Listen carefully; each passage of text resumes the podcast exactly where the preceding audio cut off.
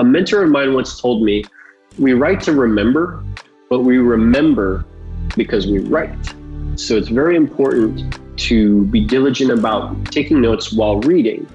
The brain science basically says that when we write, it stimulates our memory first and foremost. So it activates all different parts of our brain that we don't use when we read. Welcome to One Next Step, the most practical business podcast in the world, helping you get more done, grow your business, and lead your team with confidence with tips and tools you didn't get in business school. Here are your hosts, Tricia Sciortino and Lisa Zevorich. Welcome to One Next Step, the practical business podcast that helps you run your business so it stops running you. I'm LZ. Today, we're going to talk about a really unique topic that is how to quickly identify the best content most applicable to you and your organization from business books. Guys, I know we have a ton of them. I've got a stack on my desk right now.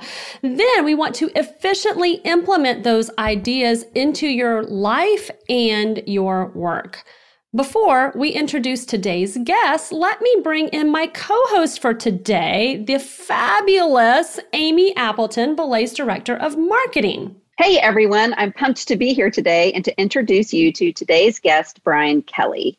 Brian Kelly is a strategic advisor, investor, and founder of Stroke of Genius. His Stroke of Genius program provides busy leaders with the key ideas to execute from popular business books. Yeah, you've always heard the saying, leaders are readers. How many memes and, and GIFs have been made about that? Well, today, Brian is going to show us why that is so true and how to be extremely efficient in pulling the best information from what you read.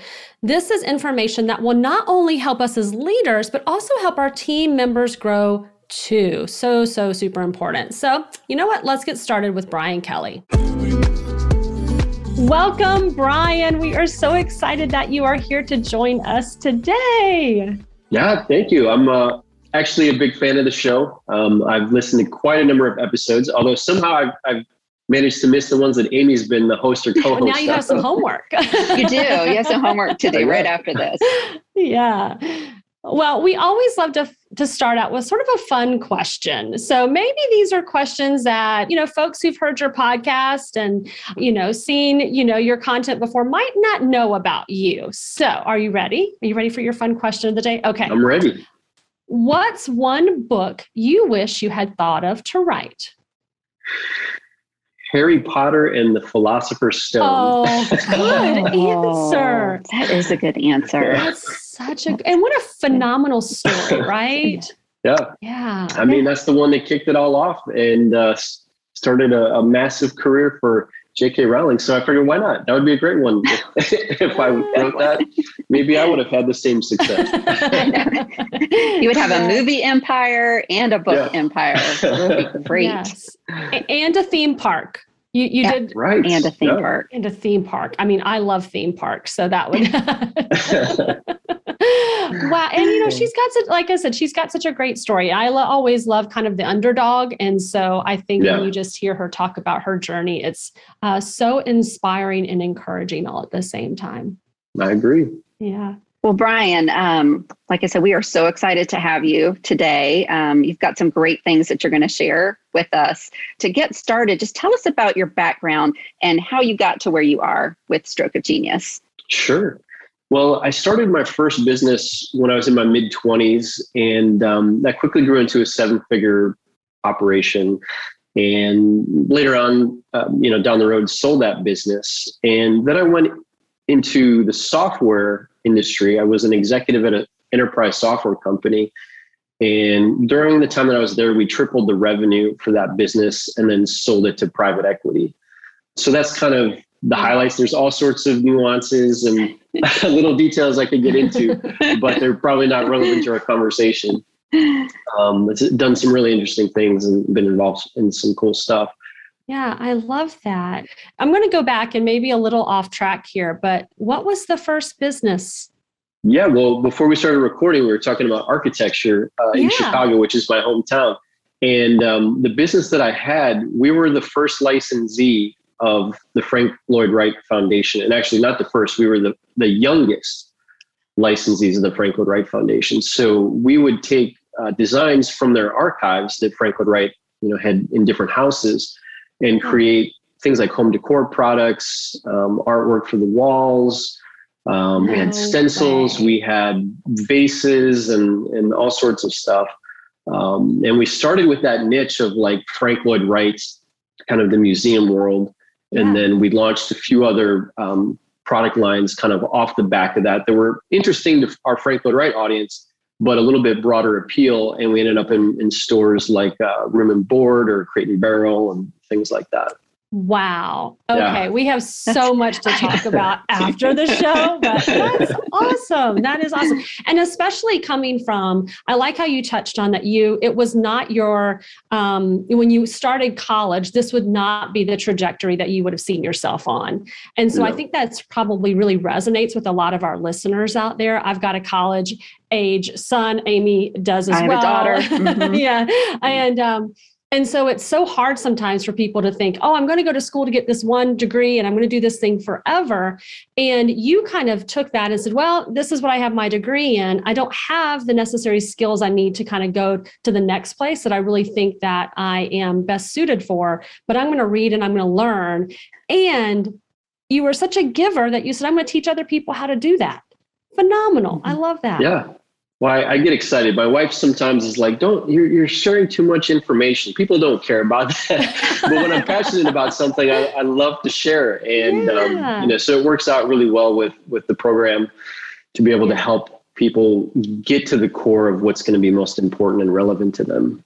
Yeah, I also like it because it shows the many journeys that you've actually been on. Right. Right. In terms yeah. of sometimes I think it's easy when someone has a program. You've read a lot of business books that you're like, oh, okay. But what I hear is there's so much diversity in yeah. your background of the different things that you've done and then being able to apply, knowing that it can apply regardless of the business or the industry that yeah. you're in. That's so true. And I and Amy, I think that's why, you know, what what resonates with both you and I, because that's our background. It's like, right. you know, we try all these different things and yet it makes us such great leaders because we're able to pull from all those different experiences. It's not just one lane that we've always kind of stuck to. Um, I think that's the, the best leaders overall. Yeah. Exactly. So would you be willing to share with us your your three part framework? Yes, you said you said your wife always says you share too much. So right now, yeah. don't listen to her. share, share, share. All right. The framework is really simple. I kind of have it as a three part uh, system. The first, uh, and actually I call it WIT, which is W I T. Okay. Uh, you know, it's fun. Right. you know, Easy to I was like, hmm. you're a witty guy. witty. witty guy. yeah. But you know, wit is essentially you know defined as something like mental sharpness, which mm-hmm. I thought was appropriate. Mm-hmm. And so the W in the WIT framework stands for writing. Okay. I is imagery, and then the T is basically teaching. Okay. So those are kind of three key actions that as you're consuming content, today we're talking specifically about books, but really any kind of content, mm-hmm. is focus on writing, focus on imagery, and focus on teaching. So I'm going to break all that down and kind of okay. extrapolate on each of those three parts. Okay. Before actually, before we get into the, the three parts and defining those in more detail, Mm-hmm. I've got this framework. I think I shared this with with your team, but I have a download that goes through specifically the the three parts of the framework. Yeah. So if if your listeners are are curious and, and want to have that as a reference tool, it's a PDF they can download and they can get that on my site at getstrokeofgenius.com forward slash belay. Awesome. Great. Yeah. And I think we're going to link that in the show notes as well. Awesome. Yeah, something I created for myself, and um, I keep it close at hand when I'm going through the process of, of reading a book that I want to really get a lot of the meat extracted from so that I can take action on it. So let's talk about this first part of the framework, which is writing. Writing is super foundational, and that's why it's kind of the first part of this framework. I know a lot of people have talked about this in different different books, you know, other authors have highlighted this. Um, it's become popular kind of on the circuit, so to speak. But it's really important because it sets up the next two pieces, which I'm going to share and are less known by most people. Okay. So a mentor of mine once told me he said, you know, we we write to remember, but we remember because we write. So it's very important to be diligent about taking notes while reading. And the brain science basically says that, you know, when we write, it stimulates our memory first and foremost. So it activates all different parts of our brain that we don't use when we read. Mm-hmm. So it engages the brain more fully instead of just partially. And the, the reason is, is that the brain stores information differently so that it's more accessible later.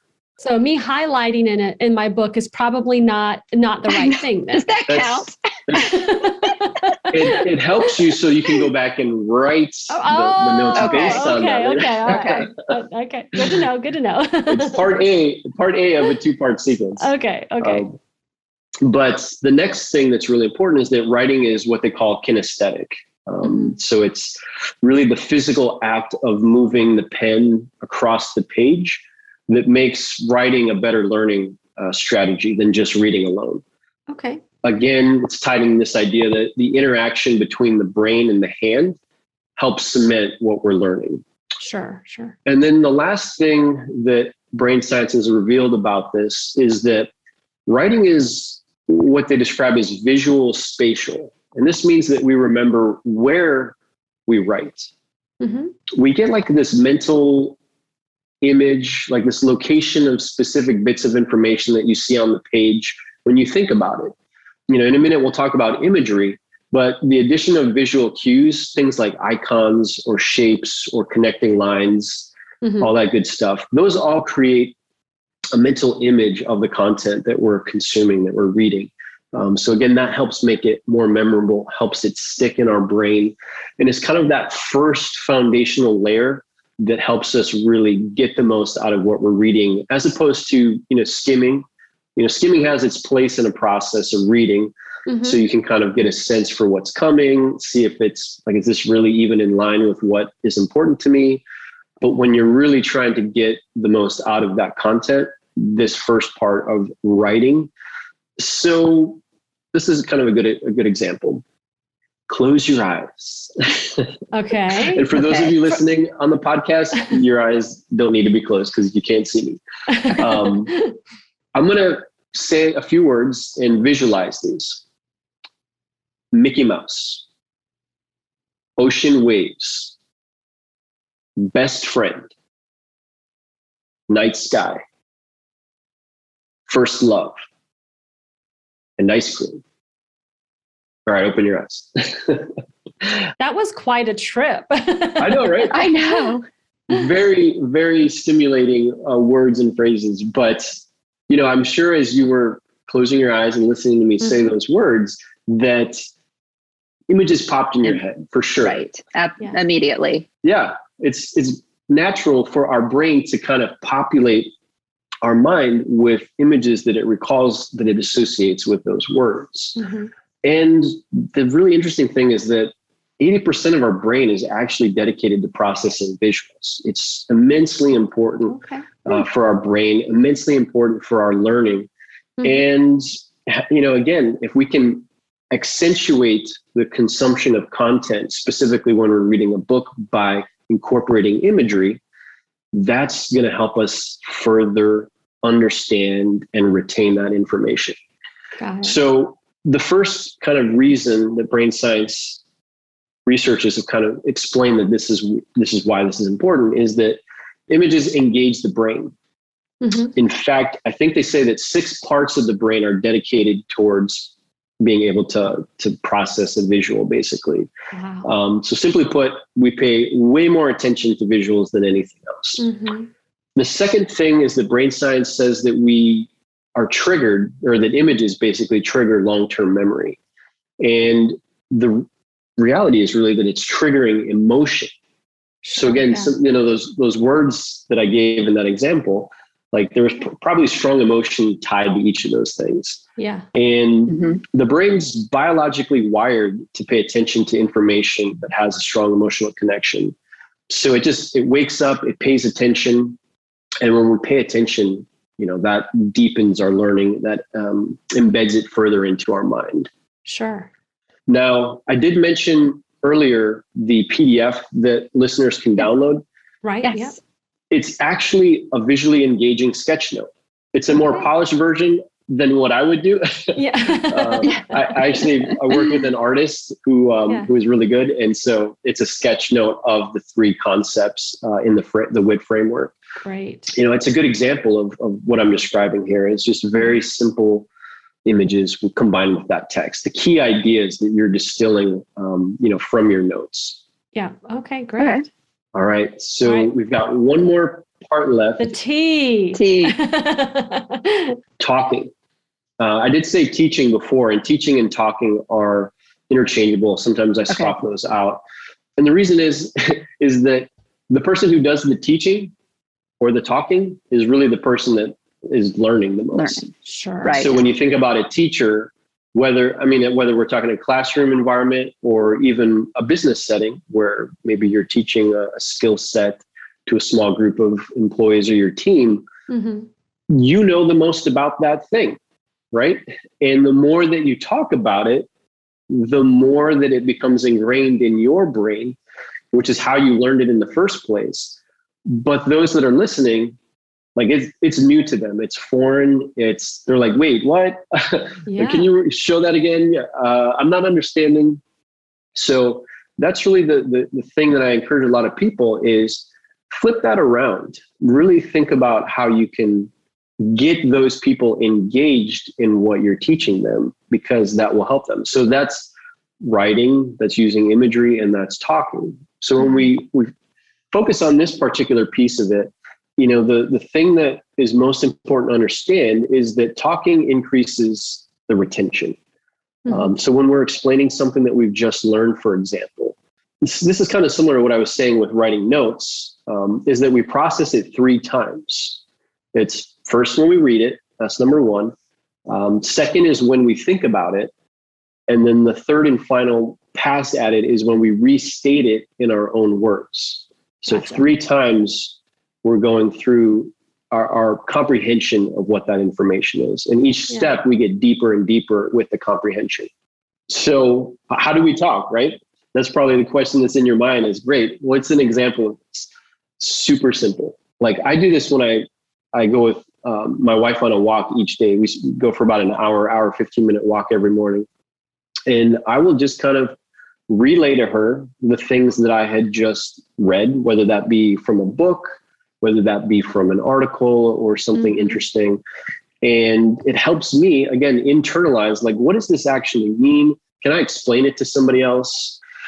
It, it just is like that process of internalizing it, sharing it with somebody else, and most importantly, getting feedback from that other person. Sure. Yeah. Yeah.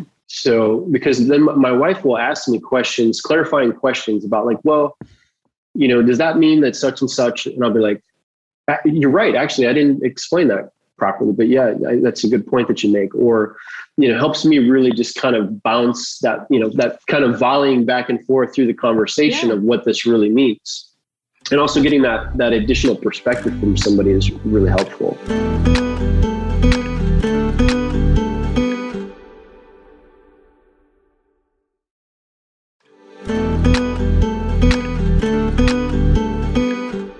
Of like when I'm learning something new, a lot of times I'll repeat it back, right? Like, I heard you Right. saying this, or can I regurgitate that to you so I know that I haven't missed any details?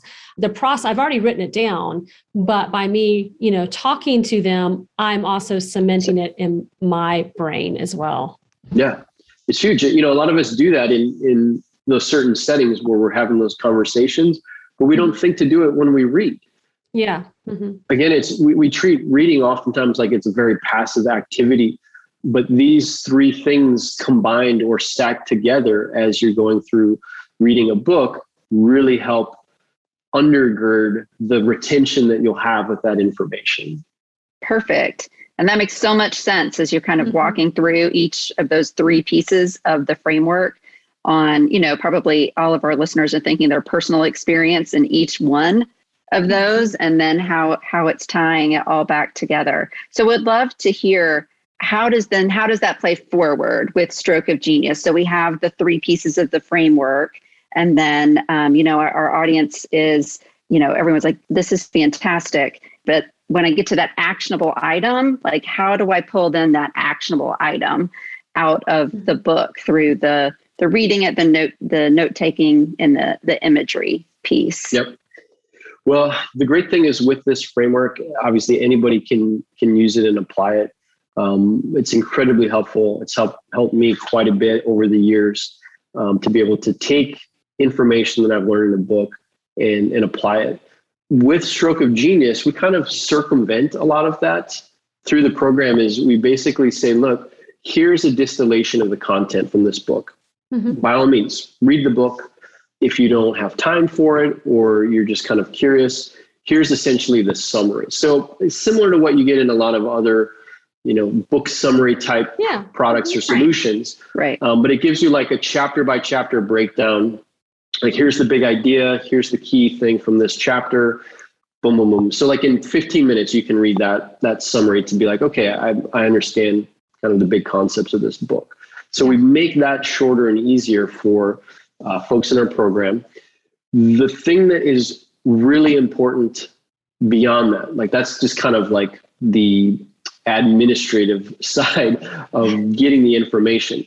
Yeah. The next thing that we focus on is saying, look, here's the three to five things that you need to understand from this book, like the concepts that you can take action on. Mm-hmm. We've kind of vetted it out. We've gone through this process of articulating those three to five things. So here's the action steps. Okay. And so they can consume that and be like, oh, okay. So in order to implement this concept, this is you know step one step two step three or here's the exercise that we go through in order to, to think about what does this mean for us and then the final piece is that we do um, like a facilitated workshop or discussion once a month to create space or you know allow time um, margin you know everybody kind of describes it a little bit differently but it's yeah. just like a block of time 90 minutes once a month to come together either you know if it's an individual or if a leader is bringing their team mm-hmm. to say okay so here's the action items but like let's use this time to walk through these exercises and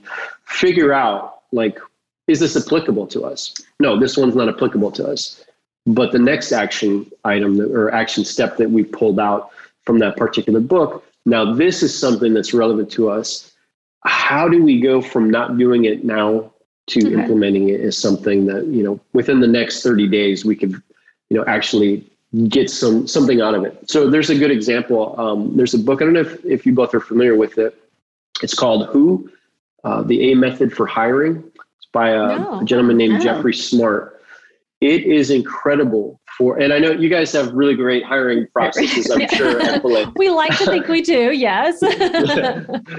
but, uh, you know, for the entrepreneur or executive that's like, man, we need to hire better. Like we're doing a poor job at, at finding candidates, filtering candidates. They have a very actionable step by step process that they've put together that um, a lot of Fortune 500 companies use. And, and so, you know, we would take that and say, look, here's the different pieces, the different action items. And then if you do these things and you work through these exercises to answer the questions for yourself, now guess what? You've got a really great hiring plan and process, you know, your standard operating procedure to focus on hiring the best people for the role or the right people for the mm-hmm. right role is really what it comes down to. You know, that's huge. Like if if you could have something like that that goes from soup to nuts, here's what the concept is, here's the things you need to know, here's how to implement it, you know, that that's a tremendous value. So that's kind of how we we tackle things through the Stroke of Genius program. I touched upon it a little bit, but the key is once you've gone through the WIT framework of writing, using imagery, and talking about that content, that will cue you up to be in a position to really start to tackle those questions of like why, what, how, when, you know, those basic, basic questions that we learned in elementary school um, that most journalists kind of write um, their stories around when at least the good ones answer those questions. Those are the things that if you can answer those questions, that will set you up to be able to take action in a way that's most relevant to the situation that you're in or the end goal that you're seeking to pursue. So, in the example of uh, the Who book that I mentioned about Right. hiring, Mhm. you know, the end goal would be we need to improve our hiring process. Yeah. And so you can then be in a great place to be thinking about that when you are fully aware of the concepts and begin to work through what does this mean for us. Excellent. That's awesome. Well, this conversation has been so, so good. And I feel like there's so much more left to talk about. Don't you, Amy? I do. I feel like we got a lot to talk about. So, Brian, would you mind hanging around just a little bit longer? And maybe, maybe that will become a bonus so a bonus episode, All right? right. All right. Well, great. Sounds good. To hear a clip, subscribe to our email list and we will send you a link to our bonus content or visit one podcast.com where you can find our link in our show notes. Wow, there are very few people who I can say had this much goodness to share. I mean, I really do feel like even after this episode and our future bonus sode, that we could have kept talking to Brian for another three episodes. Do you agree, Amy? I completely, I completely agree. The science behind what he was talking about was fascinating. And what I am really excited is to see the note taking that's imagery from someone who mm-hmm. does stick figures. Like I thought that was the piece that that for me was like, oh, because he's right. Because if you can picture an image of something, it really does help it, you know, stick in your mind. So yeah, I think that was kind of a key takeaway for me is like having the opportunity to actually draw out some things and and what would that you know what would that look like so it was Yeah. fascinating Yeah, the, the whole framework to me it seems so simple, right? But at the same time, it's sort of mind blowing. It's all the things like when I say myself that I feel like I'm more of a visual learner. Um, that's why it's hard for me to listen to audiobooks because I really need to feel like I need to see the words on the page. And like you said, with his science, he kind of validated what I feel. he feel. really did he Yeah. absolutely did 100% and you're an avid reader so Yeah. Yeah, so I can like sometimes what I'll do is I'll start a book and the physical copy and then I'll go listen to it like if I'm in the car. But here's the funny thing. Okay, listeners, I want to tell you something really silly about me and please no judgment. I will go back to the parts of the book I listened to and like highlight because again, I know that I won't retain it if I don't go back and listen to the words and kind of capture those key moments that stuck out to it saves me time listening to Yeah, the absolutely. audiobook portion but I find I don't retain it unless I go back and look at the words. Oh my gosh, I, I just admitted that. i don't think it's bad i go back and listen to that i tried to hunt in my audiobooks for the chapter that i couldn't remember the main point from and have to you know listen to it again so Right. No, so, so good. Well, guys, you know, as always, and we have talked about it a lot in this episode, we have a fantastic download for you so that you can take your one next step. This week's download is from Brian and his team at Stroke of Genius to help you get the most out of the content you read, and it recaps the entire WIT framework he shared with us during this episode. Yes, and if you want to text the phrase one next step to mm-hmm. 31996 or visit one next step podcast.com, and um, you will get access to today's resource and it will help you get moving forward. That's right. So, thank you guys so much for joining us. Until next time, lead wisely and lead well. Start by making today count. Tune in next week for our conversation with Sherry Riley, a life strategist and empowerment speaker who is committed to helping high performers stop spending 100% of their time on 10% of who they are. You heard me right. If you've reached a certain level of success but still feel like something's not right, then this episode is for you. Take a listen to our talk with Sherry. this narrow definition of success. How many zeros do I have in my bank account and how many commas do I have between those zeros? What are the letters before my name and what are the letters behind my name? That narrow definition of success is robbing us of our peace, of our joy, of our happiness, of our marriages, of our relationships with our children when our children are 16 and won't talk to us. When we get to those critical moments and we go, oh my God, is this really happiness? Thanks for listening to One Next Step. Be sure to subscribe on Apple Podcasts or follow us on Spotify. Then join us next time for more practical business tips and tools to help you get more done, grow your business, and lead your team with confidence. For more episodes, show notes, and helpful resources, visit onenextsteppodcast.com.